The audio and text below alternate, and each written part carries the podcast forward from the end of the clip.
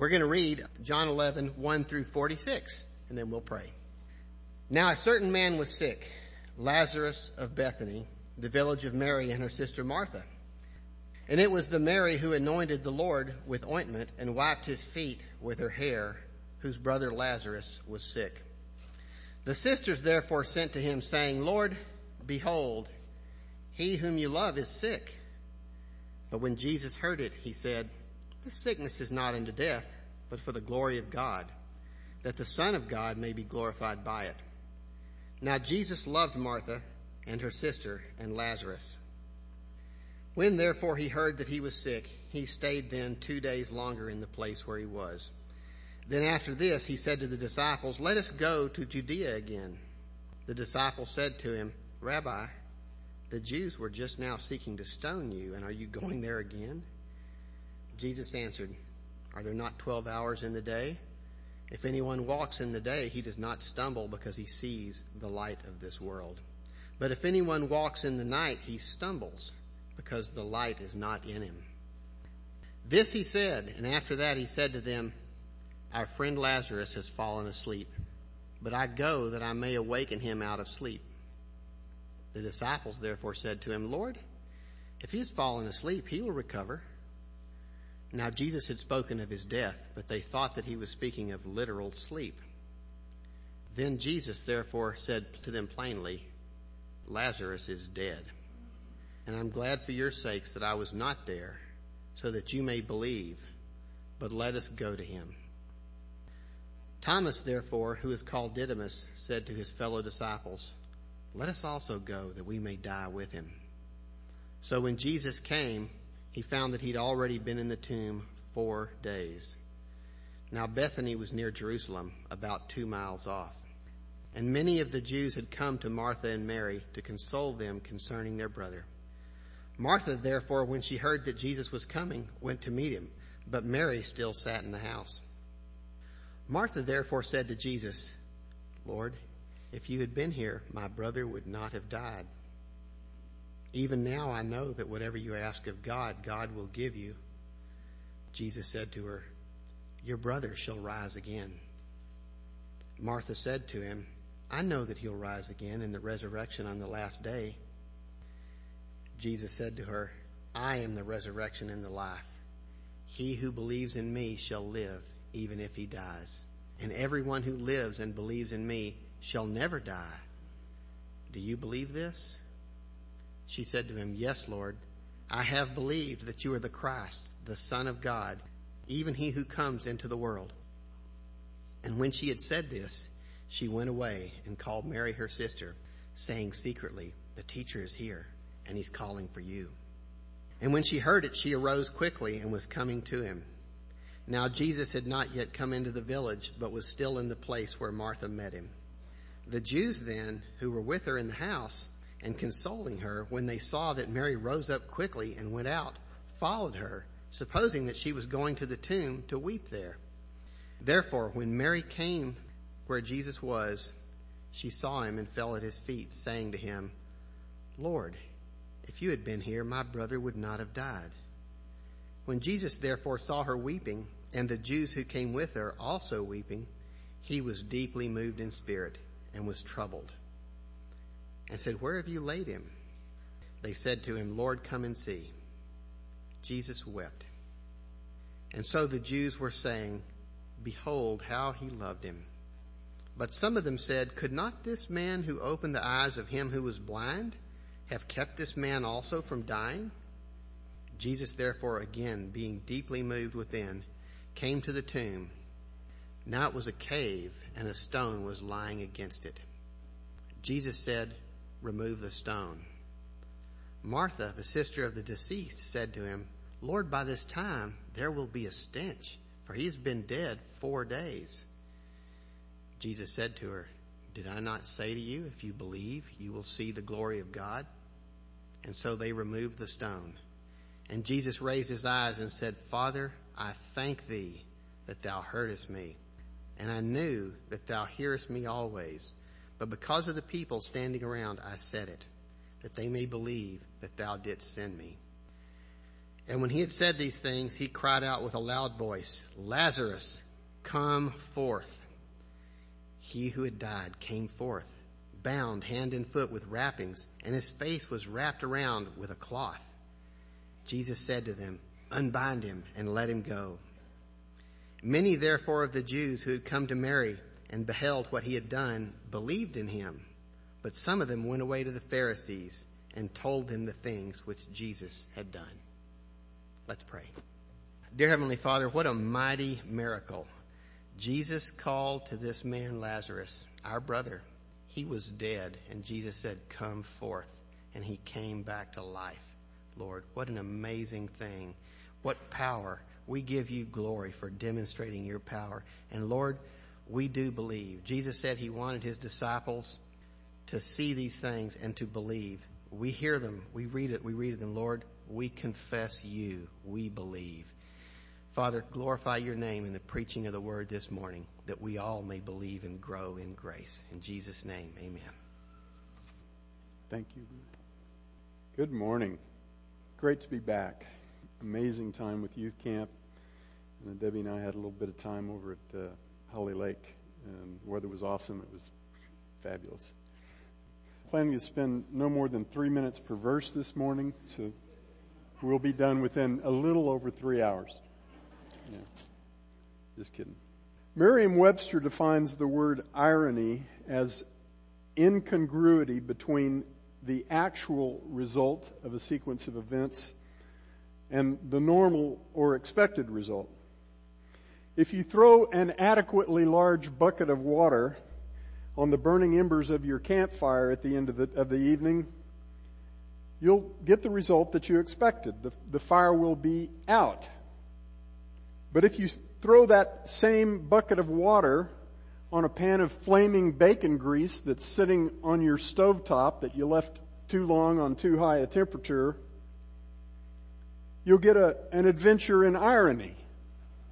See, water and grease don't mix, and the grease is lighter than the water, so the water goes through the grease down to the bottom of the pan, and as soon as it hits that already overheated pan, it vaporizes. And the grease forms a barrier on top of it that contains the, the steam and creates pressure. So guess what happens? You've made a little bomb.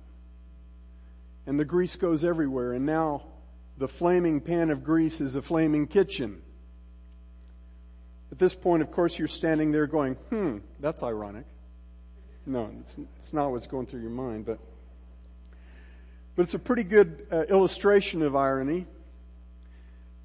But the interesting thing about all that is that the irony only exists because the expectation was faulty. If you talk to some of the guys in this congregation who know about the physics of fire suppression, like Bob Quinn and Tim Roberts, who's a fire, fireman, uh, they would know exactly what to expect, and there'd be no surprise and there'd be no irony because their expectations would be in line with reality. From our perspective, God often deals with us in ironic ways. But the reason that they seem ironic is because our expectations are faulty. We are misinformed or we've been properly informed and we're ignoring what he's had to say to us. The reason that our expectations are wrong is because we're not paying attention if we have indeed beheld what God has, has told us. One of the most startling ironies that we encounter in the Gospel of John, which is full of ironies, is right here in this passage. And it has to do with how Jesus responded when the report of Lazarus' impending death came to him. And it turns out that the very fact that his response strikes us as ironic should drive us to examine our expectations. As the passage begins, we learn that a certain man was sick, Lazarus of Bethany, the village of Mary and her sister Martha. Verse 2 tells us in advance that this is the same Mary who in the next chapter would anoint Jesus with very, very expensive ointment and wipe his feet with her hair in preparation for his coming funeral. Lazarus was the brother of Mary and Martha. Now John the gospel writer goes out of his way to make sure that we know that Jesus loved these people dearly. In verse 3, some friends of Mary and Martha show up where Jesus is and they say to him, Lord, behold, he whom you love is sick. And then in case we missed it, in verse 5, John comes right out and says, Now Jesus loved Martha and her sister and Lazarus. And the very next thing that John says is, when therefore he heard that Lazarus was sick. In other words, because Jesus dearly loved this man and his sisters, when he heard that he was sick near to the point of death, he did what? How would you finish that statement if you were basing, basing it on your expectations? Well, everyone was still talking about how Jesus had healed a man who had been blind from birth. That was a really big deal. Never happened before. That was in John chapter 9. And Jesus had been healing diseases of all kinds in Galilee and in Judea that many of the people in Bethany had heard about and in some cases directly seen.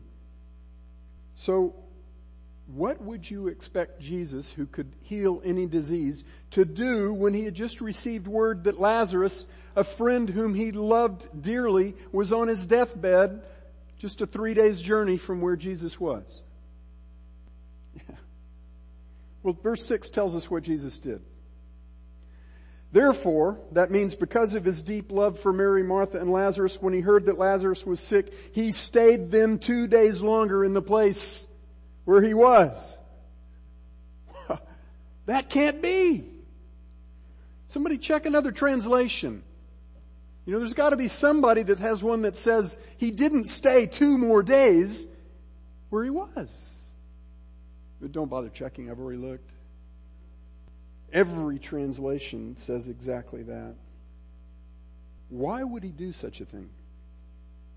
Well, he gives us the big picture answer in verse 4. Right after he gets the news of Lazarus' impending death, he says, this sickness is not unto death. In other words, the outcome will not be death for Lazarus in the final analysis, but it is for the glory of God that the Son of God may be glorified by it.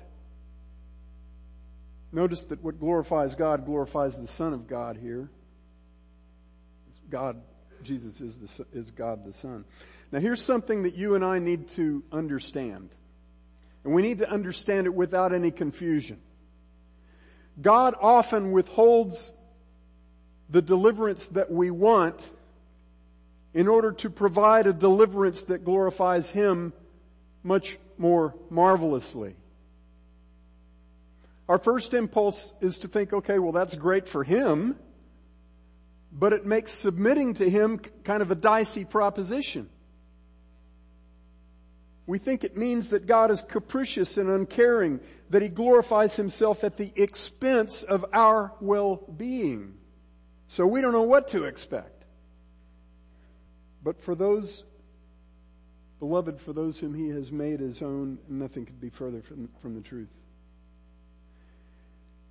If you're a child of God, His greatest glory is your greatest good. Let me say that again. If you're a child of God, His greatest glory is your greatest good. You know why He created you? To glorify Himself. You know why you exist? To glorify the one who created you. Those who refuse to honor the Son even as they honor the Father will still glorify God through their condemnation. But if you're God's child through faith in His Son, you have his promise that God causes all things to work together for good to those who love him and are called according to his purpose. His greatest glory is your greatest good. If you don't buy into that yet, you can be absolutely sure that God's going to teach it to you, no matter what that takes. And if you forget it, you can be sure that He's going to teach it to you again every single time that God does what He had in mind instead of what we had in mind, that is infinitely better on every front.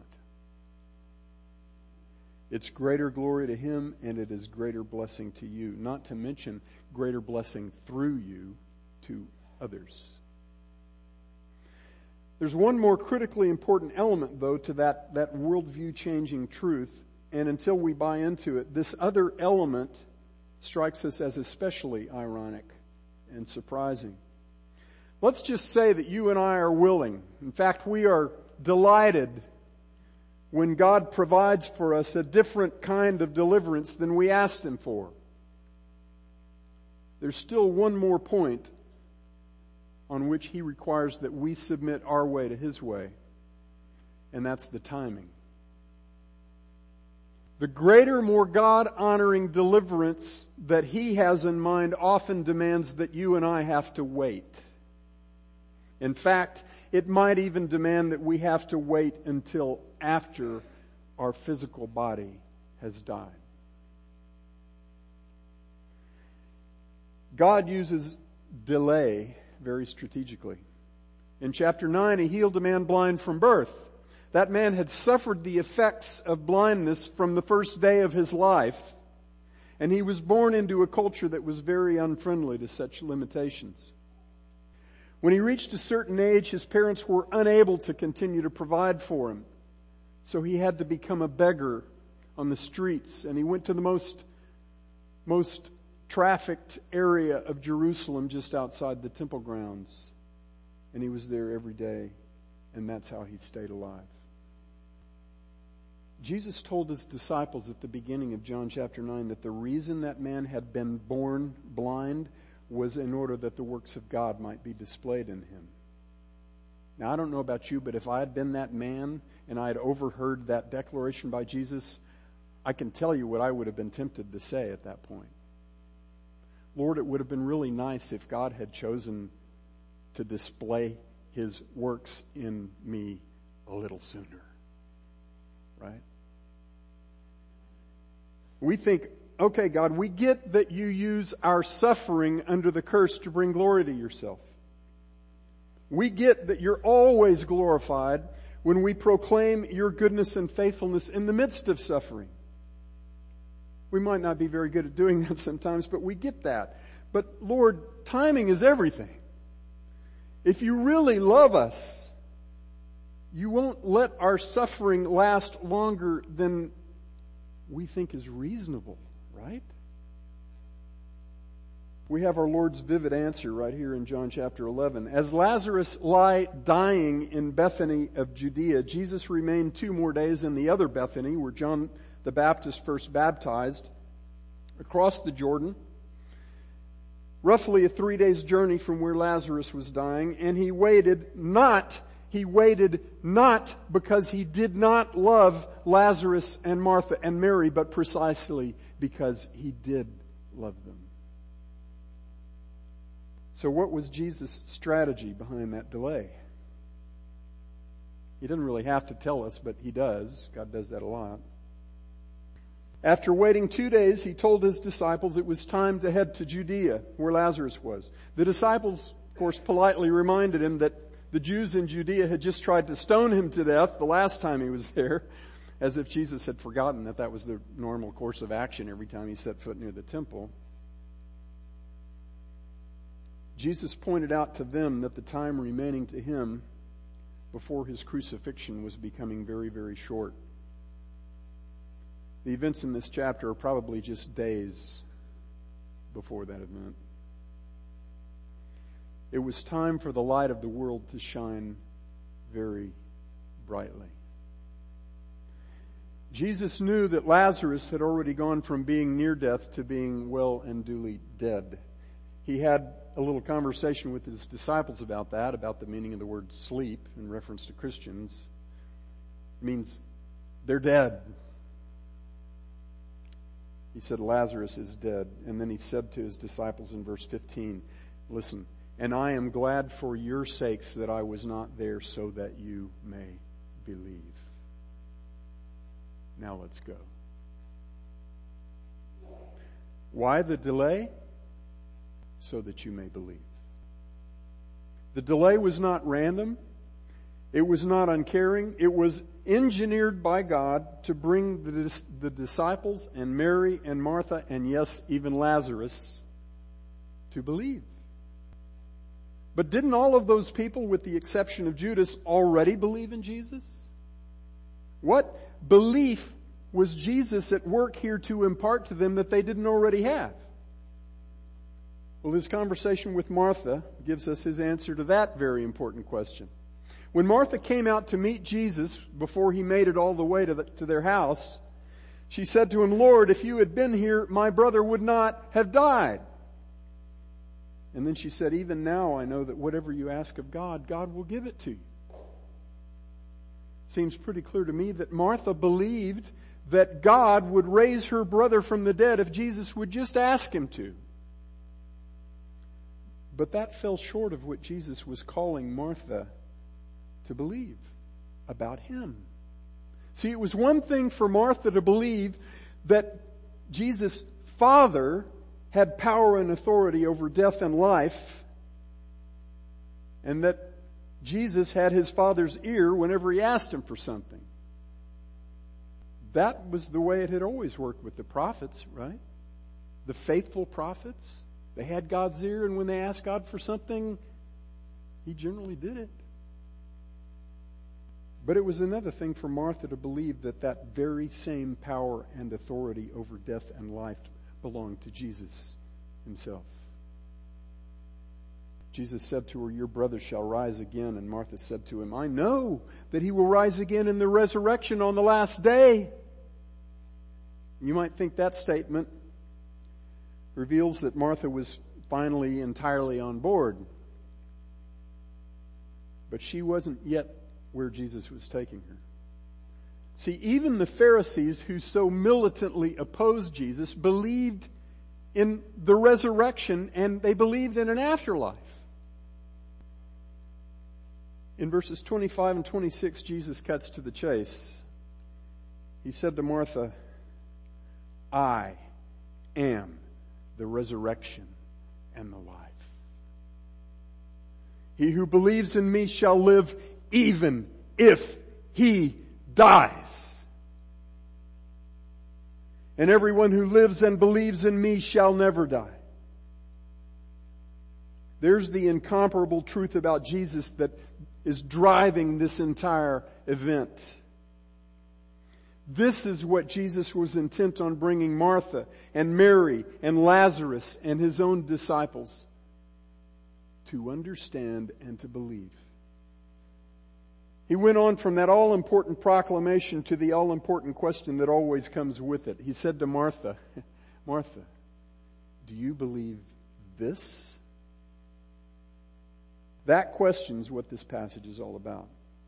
Not just for Martha, not just for Mary or Lazarus or the disciples or the Jews, but for us, for you and me.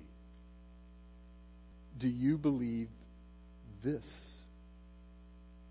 Martha's answer was very, very good, but it still didn't go far enough. She said, Yes, Lord, I believe that you are the Christ, the Son of God, even he who comes into the world. She was getting close.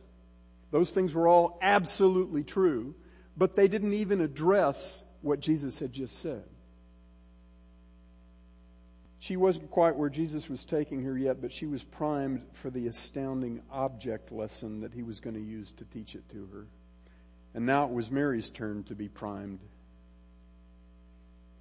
As we turn our attention to Jesus' interaction with Mary, I think we need to take a close look at Jesus' own response to the expectations and the words of the other people in this passage.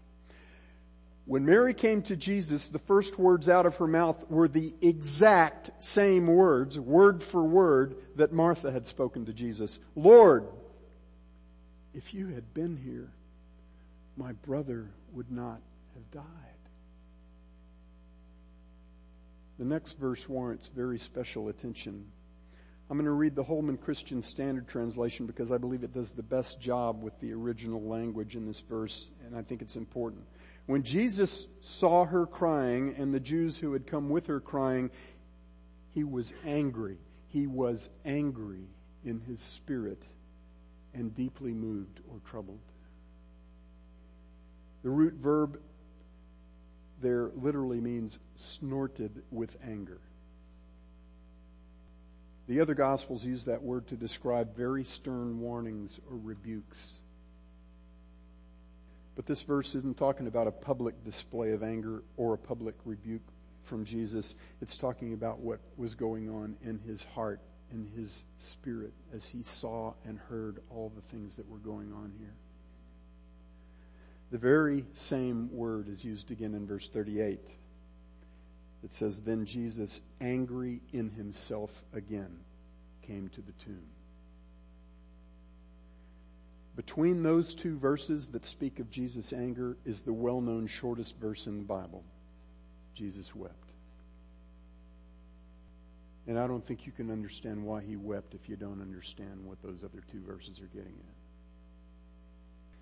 Why was he angry and why did he weep? Many excellent commentators believe his anger here was directed not against anything that the people in the passage were saying or doing, but against the curse of death itself perhaps more rightly, against the sin that moved God to inflict that curse on all mankind and on all creation. Honestly, I can't see God being angry about the curse because He's the one who, who imposed it on His creation. I can see Him being angry about sin. Nobody knew better than Jesus what it was going to cost to undo that curse. He was just days away at this point from suffering that unspeakable cost in our place. And nobody understood better than Jesus the pain that the curse of death had brought upon mankind. The pain that his dear friends Mary and Martha were suffering at that moment. It's not hard to come up with reasons to explain Jesus' deeply emotional response here. But beloved, I'm convinced there's another facet to his response that the passage itself demands that we see. In verse 33 and again in verse 38, John tells us that Jesus was deeply angered inside. And each of those verses begins with the words, Jesus therefore, which means they're each pointing back to something that just happened or that was just said. I believe if you look at the verse immediately before each of those two verses, it becomes evident what the heart of Jesus' anger was. In verse 32, Mary said to Jesus, Lord, if you had been here, my brother would not have died.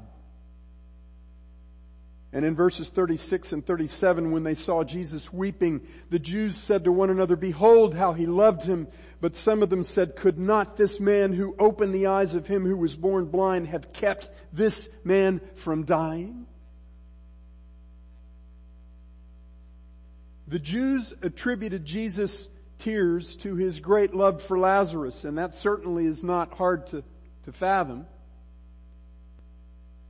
but they saw them as tears of grief over Lazarus' death. And knowing that he could have healed Lazarus from abundant evidence, they were dumbfounded as to why he delayed in coming and let Lazarus die. It made no sense to them. Let me ask you a question. How many times in John's gospel do the Jews get it right when they are assessing Jesus' motives for anything that he does and says? Not very often, if at all. Do you think this is the exception? I, I think it's not. I believe that what John records here concerning Jesus' agonized and angry response to the expectation and the words of other people in this story is put here to draw our attention to something very important about our own expectations. Expectations we have of God that provoke His righteous anger because they so badly miss the truth about His character and His purposes toward us. Expectations that in effect deny His love if He doesn't do things on our terms. I believe Jesus' anger and sorrow in this chapter are not fundamentally a response to the impact of the curse that had just resulted in the death of his dear friend. I don't believe that his tears fundamentally flowed from his empathy for the pain being experienced by Martha or Mary or their friends. I believe that both the anger and sorrow that John attributes to Jesus in this passage are provoked by the spiritual short-sightedness of everybody else in the passage. In verse 39, when Jesus commands that the stone be removed from Lazarus' tomb, Martha protests, Lord, by this time there will be a stench, for he has been dead four days. In the next verse, verse 40, the anger and sorrow in Jesus' heart, I believe, finally find expression in his words. He responds to Martha's protest saying, Did I not say to you, if you believe, you will see the glory of God. When Jesus says to someone, Did I not say to you? you can consider that a rebuke. As the men removed the stone from the tomb at Jesus' command, he prayed to his father saying, Father, I thank you that you heard me and I knew that you hear me always, but because of the people standing around, I said it, that they may believe that you sent me. And when he had said these things, he cried out with a loud voice, Lazarus, come forth. Many of you have read commentators who've said it's a good thing he used the name Lazarus or the graves would have emptied. And Lazarus, who had been dead for four full days, stood up, still wrapped in burial cloths, and came forth.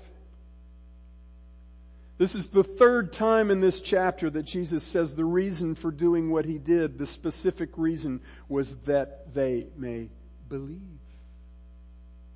In this case, that they may believe that you, Father, sent me. But Martha and Mary and the disciples and some of the Jews already believed that Jesus was sent by the Father. They had said it many times. So I'll ask again, what had they not yet come to believe that they needed very much to believe about Jesus? That God sent Jesus into the world not to deliver us from the temporary effects of the curse, but from the curse of death itself. That Jesus is the resurrection and the life. He didn't come to make the curse less painful now. He came to destroy the curse forever. I believe what, what made Jesus angered and filled him with sorrow was that those who knew him best and loved him most were still looking to him for temporary deliverance instead of everlasting resurrection life. So what did Jesus do? he gave them a marvelous preview. The raising of Lazarus was still a temporary deliverance. Lazarus was going to die again and be raised again. But it was a crystal clear preview of the permanent, everlasting deliverance that Jesus would accomplish through his own death and resurrection very soon after this. Beloved, Jesus is not our great cosmic situation changer. He's not our fixer. He is not our vending machine for our name it and claim it demands to make our lives less threatening and more comfortable and to let our earthly lives last as long as possible. Jesus is the resurrection and the life. Beloved, whoever believes in him shall live even if he dies. See, we want Jesus to help us dodge the curse, but Jesus came to destroy the curse. We want him to prolong our lives and make them as pain free as possible, but he came so that the death of our physical bodies wouldn't even interrupt that which is life indeed for all who trust in him. And brothers and sisters, it grieves him when we spend our lives looking to him to do less than he came to do. He came to destroy the curse and to give life where there was none.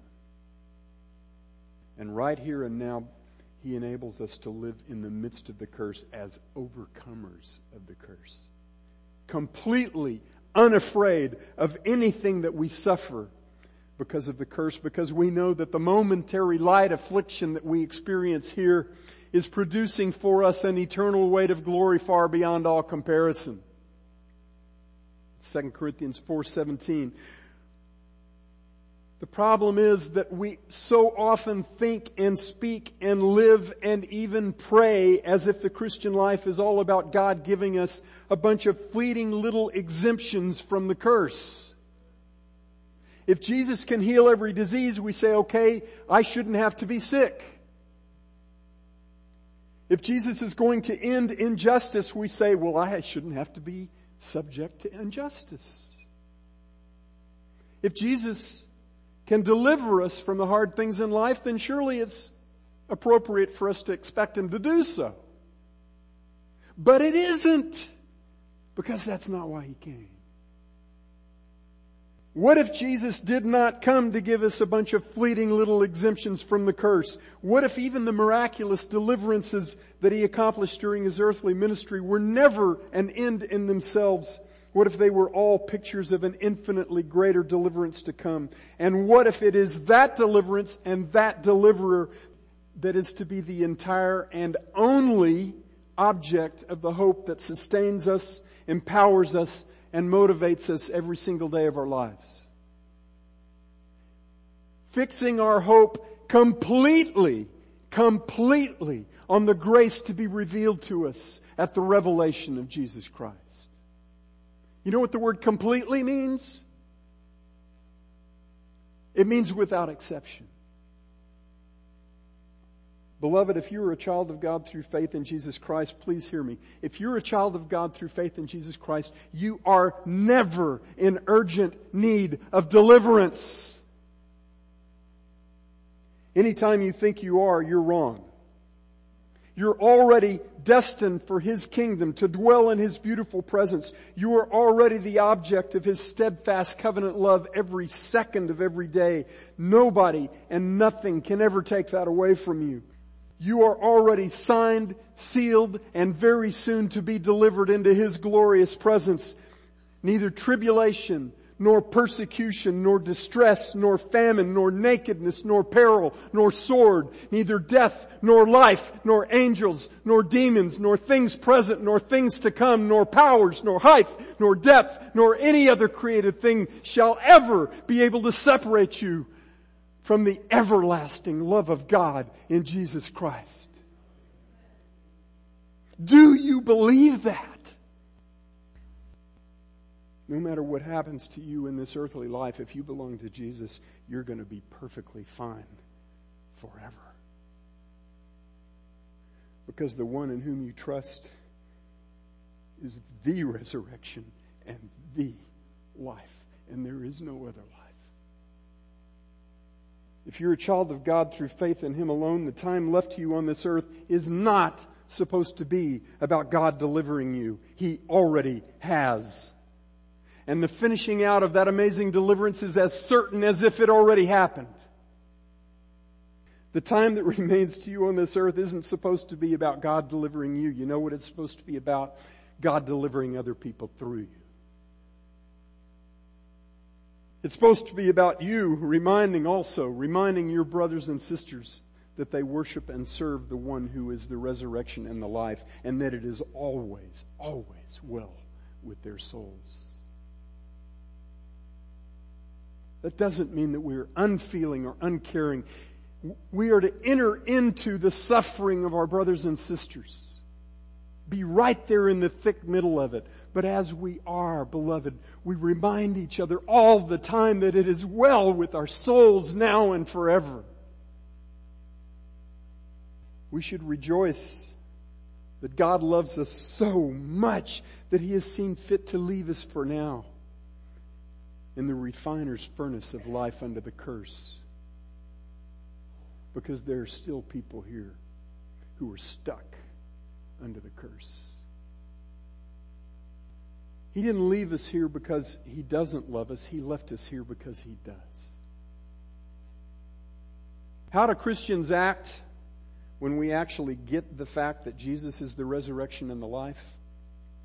Well, the reality of Christ's absolute victory over the curse of death makes us do crazy things. Things that the world just can't even understand. We don't trivialize physical death. Every death involves painful separation, at least for a time, and every death is a very sobering reminder to us of our own rebellion against our Creator that brought this terrible curse of death on all mankind and all of creation from God's own hand. But we have been freed from enslavement to the fear of death that holds this world in a crippling grip. When God delays for a long time to save us out of great suffering in this life, or even withholds that deliverance until our physical body has died, we don't question his goodness or his faithfulness. We have no affection for some inferior hope that will free us from suffering here and now because we know without a doubt that the sufferings of this present time are not worthy to be compared to the glory to be revealed to us. We know that.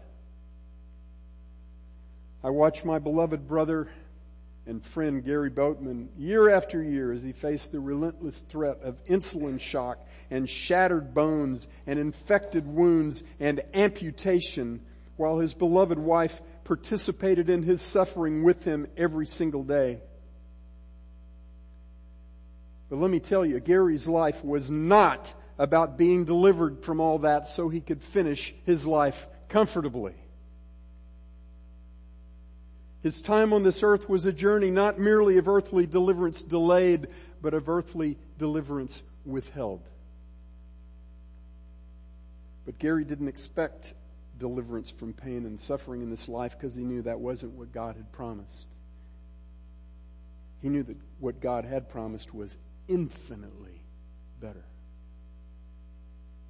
So even in the very last conversation I ever got to have with my brother Gary, even as he struggled mightily with the thought of leaving his dear Vicky to finish life without him, I never once heard anything come from his mouth that didn't proclaim the faithfulness of God. Never once. His sense of humor and his contagious joy persisted to his last breath. I've had the privilege recently of witnessing firsthand and in all kinds of circumstances the daily joy and faithfulness of another dear brother in Christ whose wife left him right after he finished seminary because she didn't want the life to which God had called him. That brother has never believed that God somehow owed it to him to deliver him from the challenges of singleness, even though that's not what he would have chosen. His life has been filled to overflowing with usefulness as a joyful servant of his awesome God whose love was proven beyond all question at the cross. If it seems unexpected and uncaring and confusing to you that a loving God would demand those kinds of things from those that he dearly loves, I urge you to go home and look harder at this passage if you're paying attention, it'll revolutionize your life. The next time God answered your heartfelt request is not now, or not even in this life, and you ask Him, why not? Will you rejoice that His answer is for my greater glory and your greater good? Will that answer be sufficient for you? Will it be delightful to you? It can be. It can be. The crucified, resurrected, and ascended Jesus has a question for you, and it's the same question he asked Martha. It's a really, really important question. He declares of himself, I am the resurrection and the life. He who believes in me shall live even if he dies, and everyone who lives and believes in me shall never die. His question to you is very straightforward. Do you believe this? If you came here today as one who already believes in Jesus as the resurrection and the life, your answer to that question every single day determines how you live, how you pray, what you expect from God, and what you tell other people to expect from God. Do you believe this? And if you came here today as one who has never trusted in Jesus Christ to save you forever from the penalty and the power and one day the, the very presence of your sin, your answer to that question today, today, determines whether today you remain under the curse that you deserve, just like all the rest of us, or whether you are instead destined to eternal life in the glorious presence of God. For our closing prayer, I'm going to read it's the concluding verses of the Old Testament book of Habakkuk. You'll get the connection. Dear Father, though the fig tree should not blossom and there be no fruit on the vines, though the yield of the olive should fail and the fields produce no food, though the flock should be cut off from the fold and there be no cattle in the stalls, yet I will exult in the Lord. I will rejoice in the God of my salvation. The Lord God is my strength, and He has made my feet like hinds' feet and makes me walk on my high places. Father, we praise you for the salvation that gives us this unexpected eternal vision, this unassailable hope, and this untouchable confidence. We praise you in the name of Jesus, the resurrection and the life.